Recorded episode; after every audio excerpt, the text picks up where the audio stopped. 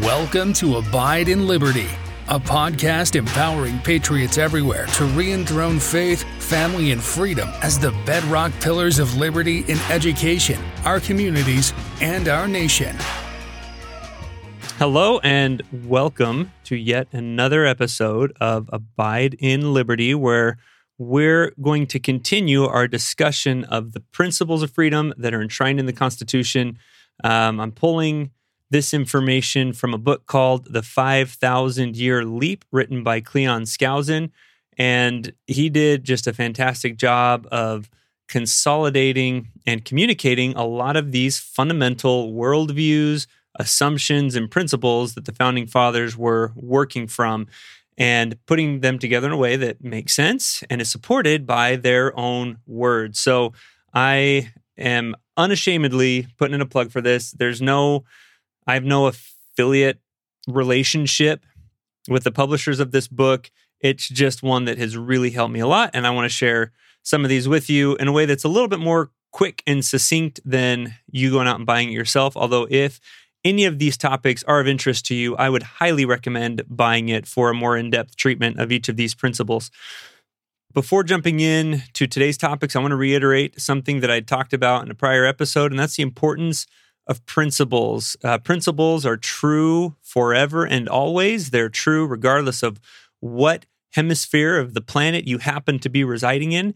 They're true regardless of whether we live in a advanced modern society or the stone ages. These things are true always and forever and it's so important that we not convince ourselves that we have evolved beyond these principles. A lot of the dangers that we face in our country today are the direct result of us thinking and having the pride and assuming that we can somehow outthink these principles. We can evolve our way out of these principles of truth and it's just not it's just not possible. So, we need to get back to these. It's really important that we understand them and let's jump right back in.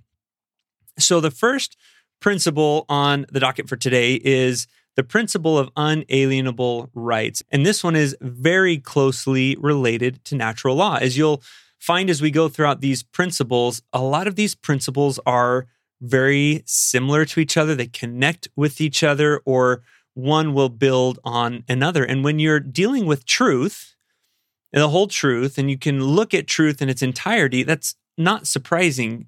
Truth is not compartmentalized. I've made this case before.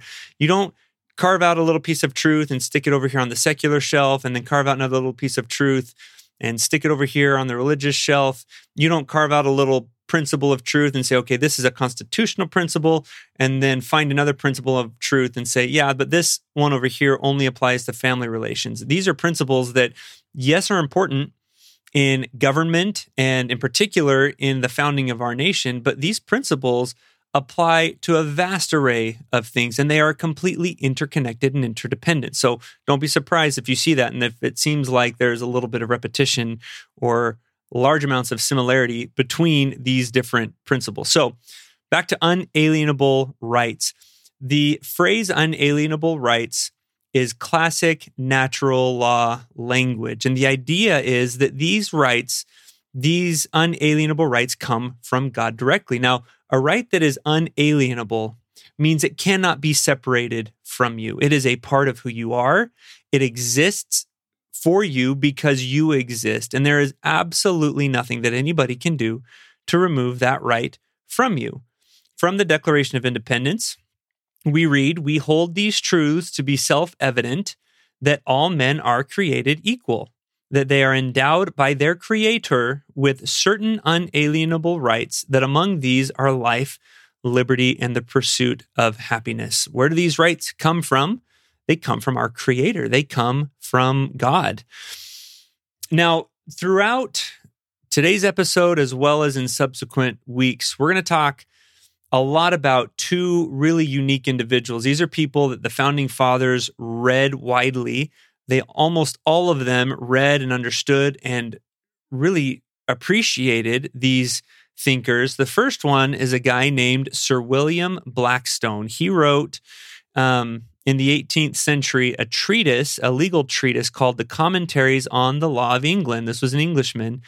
And what he did was he took the common law of England and he distilled it down and published it into uh, a work that explains the legal principles of English common law. And he did it in a way, his intent was to do it in a way that the common people, the lay person, could understand it.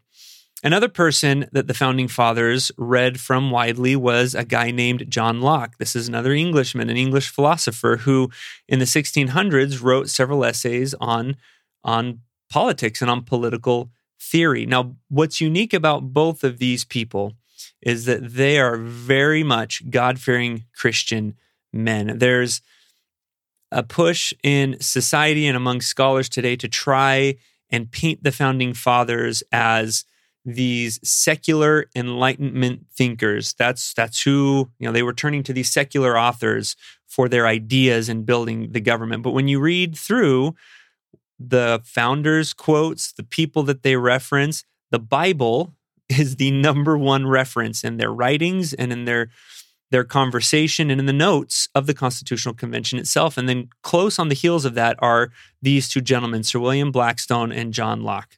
So these guys were really, really influential in shaping the founders' thinking. So Blackstone on unalienable rights said, those rights, then, which God and nature have established and are therefore called natural rights, such as our life and liberty, need not the aid of human laws to be more effectually invested in every man than they are. Neither do they receive any additional strength when declared by the, by the municipal laws to be inviolable. On the contrary, no human legislature has power to abridge or destroy them unless the owner shall himself commit some act that amounts to a forfeiture. So, this is just driving home the point that these unalienable rights aren't stronger if some government says that you have them, and they don't disappear if some government says that you don't have them. They're there no matter what. They're not weakened or strengthened by anything that human government can do. Unless, and here's the caveat at the end, we can behave in a way that justifies those rights being removed from us. So, in the case of murder, for example, I have the right to my liberty, but if I am a danger to the liberty and life of somebody else, and I've proved that because I killed somebody, then I forfeit some of my liberties. I've not proven that I can handle them appropriately. And so I can be imprisoned and deprived of freedom because I'm using my liberty in a way that infringes on that of another. So there are some exceptions there. There are consequences for our actions, and we can lose privileges now, what's really important about this idea of unalienable rights and natural law is that they are founded by something bigger than ourselves. Whether that's, you call that natural law, whether that's God, whether that's Allah or some other higher power, it's it exists above and outside of the human experience, outside of me, outside of our, our societies. It's bigger than us without that something bigger than us that defines and sets up these unalienable rights and these natural laws, they don't exist. If, if humanity is the peak of evolution and is the arbiter of all things right and wrong, if there is not something above that or beyond that that that sets up natural law and sets up right and wrong, then anything is permissible or could be permissible so long as we get enough people to agree to make it a law. We could make murder right. Now, that doesn't make sense to anybody, but even an atheist would say, no, no, no, murder's wrong. Well, what makes it wrong?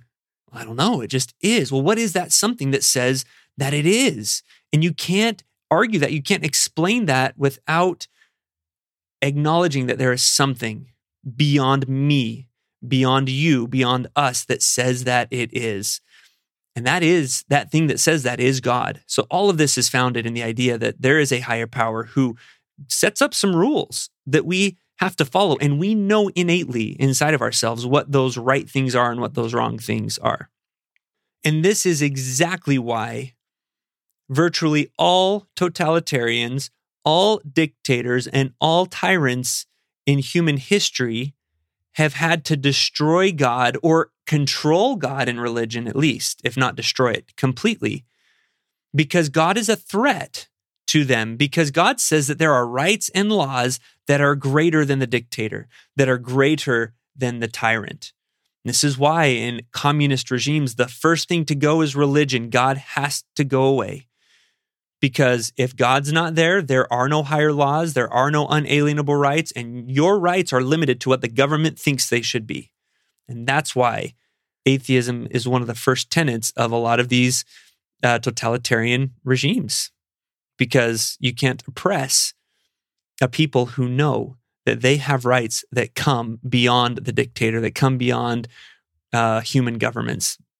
Another important thing to point out is that there is no such thing as a comprehensive list of unalienable rights. During the ratification conventions of the Constitution, when all the states had taken the work of the founders during the Constitutional Convention and were reading the Constitution, were debating whether their state should adopt it or not, one of the major concerns that many voiced were that there was no list of rights in the Constitution. There was no Bill of Rights. And their concern was if we don't have this list of rights, then the government can trample on them. Now, those who opposed including a Bill of Rights weren't opposing it on the grounds that there are no rights and these people shouldn't have these rights, but they were really nervous that if we tried to establish a list of what some of these unalienable rights are, that governments or people would come to believe that that list was comprehensive. And so other rights that are out there would be trampled on because, hey, look, it's not on this list, must not be a right. I get to take that from you. Now, they ended up, their compromise was tell you what, we'll give you your Bill of Rights. Everyone really, really wants this, but they included in the Ninth Amendment this statement. It says, the enumeration in the Constitution of certain rights shall not be construed to deny or disparage others retained by the people. So, in other words, if we didn't list a right here, that doesn't mean it doesn't exist, and the government can't just go trample on that. There were, though, during all the founding era, three main unalienable rights that were spoken of over and over again. And Jefferson in the Declaration of Independence talked about some of these. He said, when he was talking about those unalienable rights that we were endowed with, that there are certain unalienable rights that among these, so here's a, a couple of them, these aren't all of them, but among those unalienable rights are life, liberty, and the pursuit of happiness. These are the big three. And and a lot a lot has been spoken about what is meant by the pursuit of happiness. Um, and this was clearly understood by the people at the time. Many, many writers listed these three rights in a little bit of a different way. They would say something like life, liberty, and control and ownership of property, or life, liberty, and property. Now, I don't want to spend too much time on this idea of property. You might hear that and say, like, okay, property really? So owning stuff that leads to happiness? I thought I'd been taught that uh, money is or love of money is the root of all evil that i can't buy my way into happiness by having stuff. And that's not what's being talked about here. When life liberty and property is being talked about it's not avarice it's not greed it's not um, consumerism that we're talking about. Now this is a separate principle and it deserves its own um, chunk of time. So we're going to leave that on the table right now. But just look at what happens when something like com- communism abolishes property rights. There is something about the control and ownership of property that leads to happiness and prosperity. In communism, you take property away, and the result invariably is not happiness and prosperity, but misery and poverty. There's a reason for that. We'll get into that a little bit more later in a later principle. All right, let's move on to the next principle. This is that divine law was given to protect these rights, these unalienable rights, and to enhance human happiness. So the founders took the idea of natural law and coupled that with divine law and said, okay, we know what natural law is. We know who the author of this natural law is. That's God. And where do we find divine law revealed to people? That's done in the scriptures. William Blackstone, again, said the doctrines thus delivered we call the revealed or divine law, and they are to be found only in the Holy Scriptures. These precepts, when revealed, are found upon comparison to be really a part of the original law of nature as they tend in all their consequences to man's felicity. So The revealed law in the scriptures is the same as natural law. How do we know that? Because when we obey God's commandments, people are happier. That's what felicity is it's happiness. They're more happy, they are more contented. Blackstone also said man considered as a creature must necessarily be subject to the laws of his creator. This will of his maker is called the law of nature. This law of nature is, of course, superior in obligation to any other. It is binding over all the globe, in all countries, and at all times. No human laws are of any validity if contrary to this. This is going back to the idea that there are things that are true, that are right, no matter what, no matter where, and no matter when you live. And any law that contradicts those, any human laws that contradicts them, like, hey, it's okay to go out and murder your neighbor if they have a car you like. That if a law were created that said that, that doesn't somehow nullify the natural law that says, Thou shalt not kill, the divinely revealed law that says, Don't kill and don't even get angry with your brother. So human laws can't supersede this. It, divine law, natural law is supreme and it reigns over everything. Human laws can't change it. Now, there's a quote that I have mixed feelings about. It's sometimes I really like it, and I've got a T-shirt actually that has this quote on it. And other times, I'm not so sure. This is written by Thomas Jefferson. It says, "When injustice becomes law, resistance becomes duty." So you can see why that could be problematic. If you perceive something as being unjust, it's my duty to resist it. Well, people have thought that there are laws that are unjust that really aren't, and vice versa. So that one can be problematic. But what I like about this quote is he's he's hearkening back to this principle of divine law. This idea that just because you take something unjust, like it's okay to kill your neighbor, if that becomes law, that doesn't make it actually real. It doesn't mean that that's something that you should follow, that you are honor bound to follow. In that case, you should resist. That's your duty to resist that unjust law. So, this is that's kind of what Thomas Jefferson's getting at how you apply that in political situations where things may, are happening that maybe you don't agree with, that are a little bit more gray than the thou shalt not kill commandment. That's kind of where it becomes a little tricky, but that, that's what he's getting to. That's he's using language of divine and natural law. Okay, next principle, and this it's going to sound really really simple and it's going to sound really really basic, but this next principle is foundational to almost everything else that we're going to talk about here for the for the coming weeks and the other principles that we're going to be learning about. This is the idea that sovereignty rests in the whole of the people. Now, we've grown up with this. If we've if you live in America, yeah, sovereignty, people rule, makes sense, not a big deal. This is normal. We all know this. Well, this is not something that humanity has known or has been able to articulate or defend or put into practice for most of its history.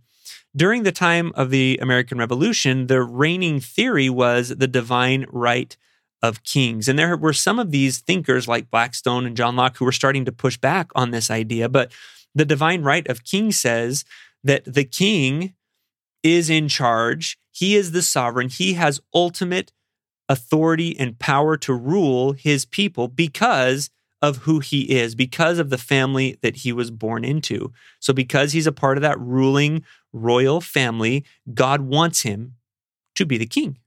God wants him to be the ruler. He is in charge and has all the power because that's where God put him. And his children, in turn, are divinely appointed to be rulers by virtue of the fact that they're born into this royal line. That's where sovereignty comes from. It comes from your lineage. And so the people don't have any sovereign authority. They're not ultimately in charge. It's this person who got appointed to be the king and the ruler and all of his successors and his family. That was the reigning theory. And if you look back in history at all the kings and all the rulers and go back into Egypt with the Pharaoh, where they thought not only was the Pharaoh divinely appointed, but he was a God incarnate. Um, this idea has been around for a long, long time. And it's kind of been the, the predominant reigning theory of where authority and power comes from. The founders rejected this and turned it completely on its head. Here's a few quotes from uh, some of our founders about this. Alexander Hamilton said, the fabric of American empire ought to rest on the solid basis of the consent of the people. The streams of national power ought to flow immediately from that pure original fountain of all legitimate authority. So, in other words, all legitimate authority comes from the people, from the consent of the masses. James Madison, they must be told that the ultimate authority resides in the people alone. And then on January 23rd, 1776, this is a proclamation that was issued by the Commonwealth of Massachusetts. This was about six months before America declared its independence. This proclamation said it is a maxim that in every government there must exist somewhere a supreme, sovereign, absolute, uncontrollable power. I want to pause there. According to the divine right of kings, that is the king. But he, this proclamation goes on to say, but this power resides always in the body of the people, and it never was or can be delegated to one man or a few. So not only does this power reside in the people, but you can't change that. This is one of those natural laws that you can't change. You can't delegate it to somebody else. You can't give that power away. People can't come together and say, hey, this is who we want to have this power. We're going to give it all away to you. No, it's still, you're stuck with it. You can't get rid of it. And you might be wondering, well, but we do. We delegate our authority to our representatives, and we have representatives in Congress. Um, the president of the United States is a representative of the people. And so he goes and they, the legislature and, and the president, they enact laws and they run the country. And we've delegated that to them. And yes, we've delegated some of the, we've delegated some of the responsibilities to representatives to do that on our behalf. But ultimately, we still have the final authority. And that's why we can come back every two years in the case of the House of Representatives, or every six years in the case of the Senate, or every four years in the case of the president. We can fire those who don't do the job that we sent them to do. We wouldn't be able to do that if we had delegated our sovereign authority, if we had somehow given that away. So the fact that they have to come back to us every two, four, or six years for reinstatement through the election process is an indication of the fact that where does their authority come from? Us. And they don't get to keep using that. They don't get to keep operating on our behalf unless we give them permission to do that for another term, another two, however many years. And again, this distinction between the divine right of kings and the people cannot become overstated because it leads to another principle that justified breaking away from Great Britain. Now, that's what we're going to pick up with next week. So be sure to join us and don't miss out on that one. Thank you for listening to Abide in Liberty. Make sure you subscribe so you don't miss any future episodes and share this with friends and family. In the meantime, keep up with the show online at abideinliberty.com. Also, if you'd like to help our K 12 bless and educate more families, contact us by visiting libertyyouthacademy.org. Until next time, be on the alert, stand firm in the faith, and be strong.